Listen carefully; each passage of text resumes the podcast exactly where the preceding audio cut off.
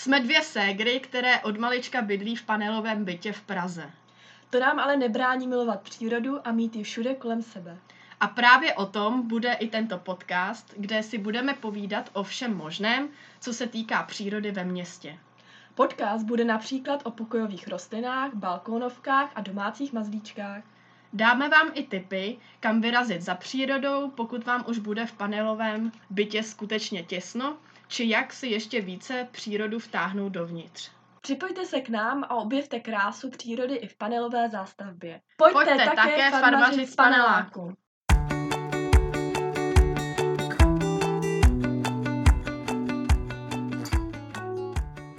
Ahoj, já vás vítám u další epizody a budeme se opět věnovat hnojení rostlin, protože tohleto téma je skutečně hodně obsáhlé a tentokrát budeme odpovídat na vaše otázky, které nám přišly na Messenger, na Instagram a něco možná i e-mailem, pokud se to dobře pamatuju. Takže se nám toho zkrátka sešlo poměrně dost a dneska tedy si to všechno schrneme a doufám zkrátka, že se vám to bude líbit. Takže se do toho můžeme pustit uh, s tím, že opět uh, zavítala do téhleté epizody i moje sestra, takže se Ahoj. budeme uh, všelijak střídat. Dobře. Jo, tak já asi přečtu tu první otázku, kterou jsme si připravili a sestra vám na ní teda odpoví. Uh, první je docela krátká, kterou jste nám poslali, ale za to je hodně, hodně uh, rozsáhlá, by se, dala, uh, by se na ní dalo vymyslet hodně odpovědí. Um, takže já už to řeknu. Uh, podle čeho vybírat? podle čeho vybírat hnojiva? Tak, uh, jak už řekla sestra, tak skutečně o tomhletom tématu by šlo toho říct skutečně hodně. To téma je hodně komplexní. Každopádně při rozhodování, jaké hnojivo vybrat, jsou zásadní dva faktory. A to o jakou rostlinu se jedná a v jaké době tu rostlinu chceme hnojit. Každá rostlina totiž potřebuje jiné hnojivo a co se týče té tý doby, tak zkrátka v zimě chce něco, řekněme, na přežití a na jaře zase něco na podporu kvetení. Pokud by se jednalo třeba ještě o balkónovky, tak tam potom budeme chtít ještě něco na podporu dozrávání eh, plodů a tak podobně. Takže takhle tedy, co se týká výběru hnojiva, když to jako hodně zestručním. Tak a teďko teda, sestřičko, uh, další otázka, která nám uh, přišla od vás, tak je, uh, čím hnojíte muškáty? Letos jsem se těšila na květy citronového muškátu a nic. V jednom zahradnictví mi bylo řečeno, že jsem zřejmě použila hnojivo s vyšším obsahem dusíku, které podporovalo hlavně růst. Na internetu jsem se dozvěděla, že to mohlo být i teplým zimováním. Eh, já bych tedy odpověděla, že na ty mladé muškáty byste klidně uh, ten dusík mohla použít. Nicméně na ty starší už potom ne. A to by potom právě bránilo tomu hojnému kvetení. A jinak to hnojevo by určitě mělo obsahovat draslík, fosfor a někdo přidává i jod. S tím teda nemáme zkušenosti s tím jodem, takže na vlastní nebezpečí, ale myslím si, že rostlině by to asi nemělo uškodit. A také umístěte ideálně muškáty na západní stranu. To je hojně doporučovaná rada našimi babičkami, kde je právě pro muškáty ideální vlnová délka světla. A na zimu potom je se řízněte a dejte na chladné a osvětlené místo. No a to by asi k muškátům mělo být všechno, když tak můžete nějaké ještě babičkovské rady dávat do komentářů. No a další otázku, kterou jsme si tedy pro vás vybrali, je tato. Pokud hnojíte na balkóně slepičincem, v jakém poměru ho hředíte? Doma bych určitě kvůli zápachu nepoužívala, je dodatek. Tak uh, my tedy uh, doma slepinčinci nehnojíme, protože aktuálně ho zkrátka nemáme kde sehnat, i když do budoucna snad plánujeme, že bychom na chatě uh, mohli mít buď slepice nebo možná spíš křepelky, takže pak asi budeme mít těch uh, zkušeností uh, více, co se týče hnojení těmi slepičinci. Nicméně, ať vám není ta moje odpověď tak nějak jako úplně k ničemu, našla jsem, že ideální poměr už uh, takzvaných jakože skvašených uh, slepičinců je jedna uh, ku deseti plus minus. A platí, že je lépe ředit určitě ty slepičince více než méně. A také je tímhletím způsobem pohnojit maximálně dvakrát až třikrát za sezónu, protože ty slepičince jsou jako hodně intenzivní, je tam skutečně strašně moc všech možných látek, takže by mohlo dojít k přehnojení. Takže tomu se určitě chcete vyvarovat, protože jak už jsme zmiňovali eh, v minulých epizodách, tak to přehnojení je skutečně velký problém. Tu rostlinu může zahubit eh, rychle a jako to řešení toho problému je docela náročný. Jinak teď mě napadá ještě k tomuhle eh, dodatek, že pokud vlastně nemáte doma slepice, tak samozřejmě mohli byste se ještě pořídit křepelky, ale uh, to už je druhá věc, ale dají se ty slepičence nahradit eh, zase ještě skvašenými kopřivami, což vlastně sežené úplně každý i ve městě. A to se potom nechává, myslím ty, um, myslím ty kopřivy skvašit asi nějakou přes noc, možná i dva až tři dny a pak s tím zalíváte. Není to tak intenzivní jako ten slepičinec, ale také je to hodně doporučováno, no, takže já teda, zkusit, no. já teda ale jako rozhodně budu mít radši slepice než popálený ruce od no. Tak říká se, že to je zdravý, tak...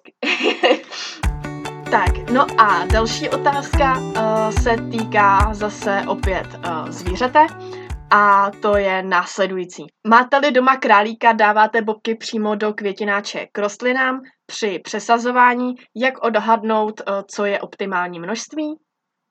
Mm-hmm. Um, no, uh, to už je starší otázka, protože králíka už teďka nemáme. Nicméně, když jsme ho ještě měli, tak jsem ty bobky zkoušela dát uh, do těch květináčů, tedy hlavně na tom balkóně, dovnitř bych si to netáhla ale uh, zjistila jsem, že se velice pomalu rozkládají. A vlastně na povrchu potom začaly jakoby plesnivět a vlastně se ani nerozložily. Jo, takže buď bych to příště, já jsem to dávala jako na povrch, takže bych to asi příště zahrabala, aby se to teda rozložilo asi rychleji, ale jako zjistila jsem spíš, že to asi úplně vhodné tam dávat není. A lepší teda, a co já teda velice hojně používám, tak je vlastně čistý kompost uh, z naší chatové zahrádky. A nebo teda potom, uh, pokud uh, nejezdíme na chatu v zimě, a dojde mi kompost, tak používám právě vermi, z vermikompostéru kompost. No. Um, což je vlastně za mě asi nejlepší hnojivo ten kompost, protože ty živiny se uh, velice jakoby pomalu dostávají k té rostlině a ta rostlina si to může poměrně brát, jak chce. Není to tak intenzivní hnojení, třeba jako když hnojíte prostě chemickými hnojivami. A no, jako za mě ten kompost je nejlepší. Mm. Jako změní to trochu strukturu té půdy a je to fakt dobrý. No.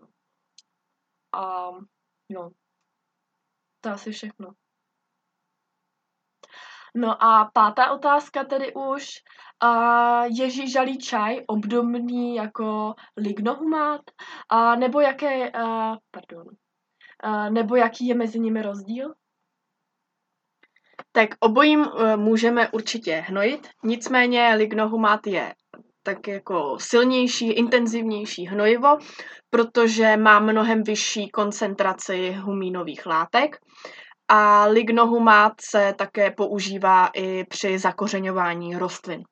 V praxi je to potom asi tak, že doma mají pěstitelé zdarma žížalý čaj, protože mají vermikompostér.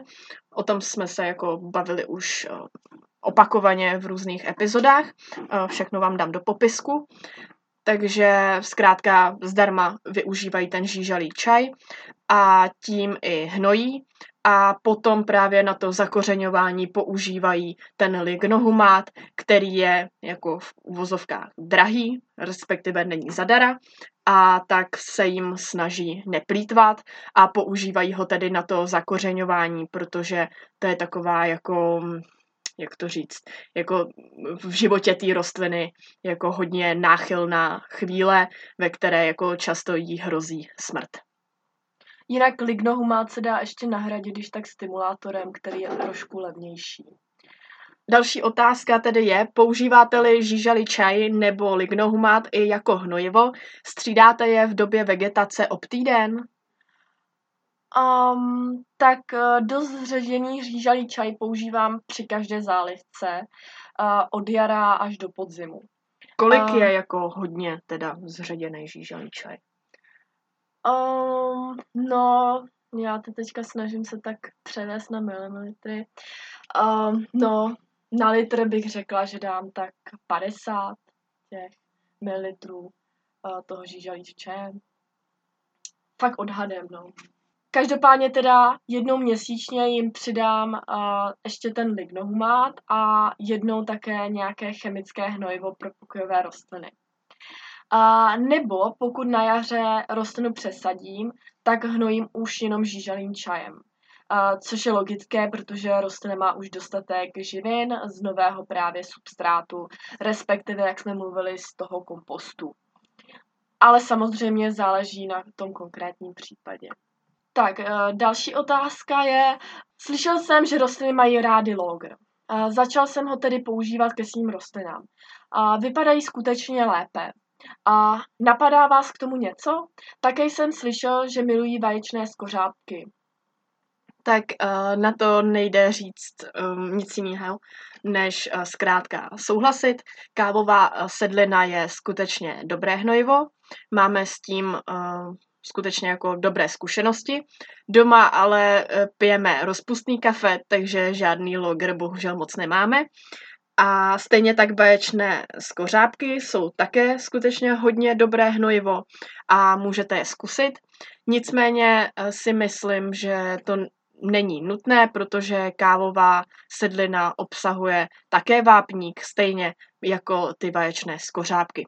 Takže si myslím, eh, že jako ty rostliny mají dostatek živin, jako toho vápníku hlavně, takže není třeba jako ty vaječné skořápky a ten loger kombinovat dohromady, ale zkrátka používat to či ono. Další otázka je, mohou se pokojovky hnojit celoročně? Slyšel jsem, že se hnojí až od jara a pak do října. No, uh, jak které, ale třeba aronovité se hnojí celoročně, akorát se prodlužuje čas mezi uh, těmi jednotlivými pohnojeními. Jinak teda sukulenty a kaktusy ty nedoporučuji vůbec zalévat v zimě a tudíž ani hnojit.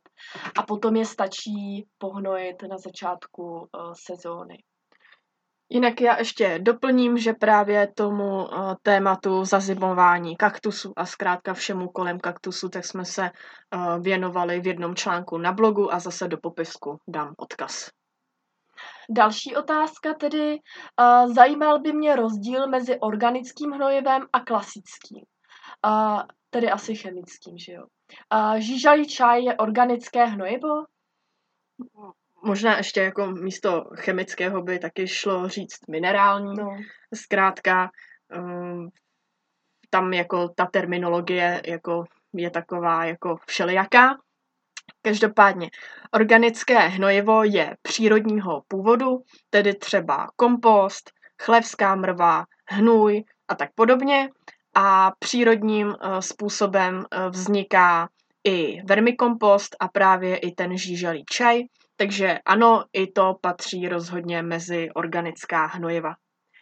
Eh, jak píšete tedy, nebo jak se právě uh, někdo ptal, tak uh, to klasické neboli to minerální hnojivo je vyrobené člověkem, je tedy umělé a pokud se tedy jedná například o hnojivo NPK, tak v něm najdete dusík, fosfor a draslík, ale v podstatě tam není jako nic víc navíc. Zkrátka jsou tam jako tyhle ty tři prvky, tyhle ty tři minerály. Zatímco u těch organických hnojiv, tak tam najdete v hnojivu kromě těch jako chemických prvků i různé prospěšné enzymy, právě ty minerály a jsou tady zastoupené jako v různých chemických sloučeninách, ne jako jenom v jedné, ale je to skutečně jako celá škála těch sloučenin a ty rostliny díky tomu uh, lépe ty minerály uh, vstřebávají a zkrátka z toho mají jako um, více. Je to jako pro ně hodně prospěšné a ještě tedy, co se týče toho žížalího čaje, tak tam právě jako těch minerálů za stolik není, ale jde hlavně o ty enzymy, které zařídí to, že eh, v podstatě víc jako zpřístupní eh, ty minerály, které už jsou obsažené v tom substrátu a ta rostlina je potom může lépe čerpat. Takže z toho, co jsem teď řekla, tak asi jako vyplývá, že jsme rozhodně proto, abyste rostliny hnojili spíš těmi organickými hnojivy. Nejenom, že to je ekologické, ale zkrátka za nás je to i mnohem lepší. Takže blížíme se tedy ke konci a mám tady předposlední otázku. Když jsem postříkala rostlinu proti škůdcům, mohu ji dál hnojit? Já bych rostlinu buď pohnojila pár dní předtím, než ji chci postříkat proti škůdcům, anebo zase pár dní poté, co jsem ji postříkala proti škůdcům. A proč? Protože většina postřiků je systémových, a to dokonce i těch biologických, třeba nimbový olej. A tam je právě důležité, aby to do sebe ten postřik, ta rostlina dobře vsákla. A proto vlastně my bychom ji neměli tím hnojivem zalít, aby ona opravdu musela stoprocentně ten postřik do sebe vsáknout a měl co nejvyšší účinnost. A dále bych také určitě rostlinu nehnojila metodou na list, protože tím ten postřik uh, spláchnete. A opět uh, vlastně eliminujete účinek toho postřiku. Nicméně určitě je dobré uh, tu rostlinu pohnojit, protože tím postřikem a těma škůdcema uh, byla vystavena stresu a tedy jí to oslabilo a z toho důvodu je dobré jí dodat uh, um, energii právě tím hnojivem. A to hnojivo jí zase posilní. No a poslední otázka. Uh, jaké je dobré hnojivo na pokojovky?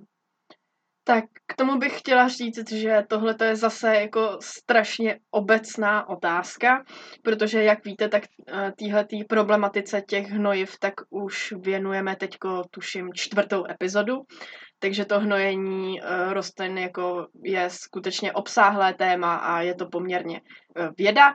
Každopádně nejenom teda, že budete mít v popisku odkazy na všechny tyhle ty minulé epizody, ale chtěla bych uh, vypíchnout uh, jednu a to je typy hnojiv, protože tam právě jsem jako stručně schrnula jako tu problematiku v podstatě jako tak, že jde napasovat tady na tuhle otázku, neboli v této epizodě mluvím o tom, že můžeme uh, ty hnojiva rozdělit podle toho, jakou rostlinu hnojíme, neboli prostě existuje hnojivo, které je na kaktusy, pak budeme mít hnojivo na kvetoucí rostliny, pak právě ty, které plodí, pak eh, které jsou jako zkrátka stále zelené, pak jsou třeba jenom nějaká jako obecná hnojiva, která můžeme využít eh, kdykoliv, pokud jsme eh, začátečníci a netroufáme si použít něco special a tak dále. Takže tam bych vás hlavně odkázala tady na tuhletu epizodu typy hnojiv, kde se jako hodně mm, zjednodušeně zorientujete uh, v té problematice a myslím si, že byste mohli vybrat to správné hnojivo pro tu vaší pokojovku. No a to už je vlastně tedy uh, konec uh, dnešní epizody podcastu. Nicméně, protože uh, jsme ve dvou tady, uh, tak uh, nyní bude ještě slovník pokojovkáře a vybrali jsme pro dnešek termín Bokashi kompost, který vysvětlí právě tady Žoli. Tak, uh, vybrali jsme tenhle ten uh, termín z toho důvodu, že zase uh, už znáte to vermikompostování. Dneska jsme o něm několikrát mluvili a ten bokashi kompost v podstatě docela jako s tím vermikompostováním tak nějak souvisí. Uh, a to v tom ohledu, že se jedná o proměnu organického odpadu, stejně jako u toho vermikompostéru, ale nenajdete v tom bokaši kompostéru ani žížaly, ani aerobní bakterie, protože tenhle ten bokaši kompostér je založený na jiném principu, a to na principu fermentace, kdy se do organického odpadu přisypává směs těch speciálních bakterií, které se označují jako bokaši. A tyhle ty bakterie pracují bez přístupu vzduchu. Takže to je vlastně ten hlavní rozdíl oproti tomu vermikompostéru. A tím výsledným produktem není uh, zemina nebo nějaký ten jako uh, organický materiál, uh, který jako je stejný, jako který by byl stejný jako u toho vermikompostéru, zkrátka vzniká trošku něco jako jiného. A Eh, tenhle ten jako základ sfermentovaný, tak ten je zase určený k dalšímu použití, stejně jako ten vermikompost. Takže zase se to jako může nějak ředit a přidávat do substrátu a vzniká tím jako skutečně kvalitní potom substrát, který je plný živin. No a další věc je, že zase jako u toho vermikompostéru vzniká žížalý čaj, tak tady zase vzniká fermentovaná tekutina, kterou jde zase uh, ředit a zase s ní jdou hnojit vaše rostliny. Ať už v domě, respektive jako uvnitř, takže pokojovky, tak můžete hnojit i balkónovky.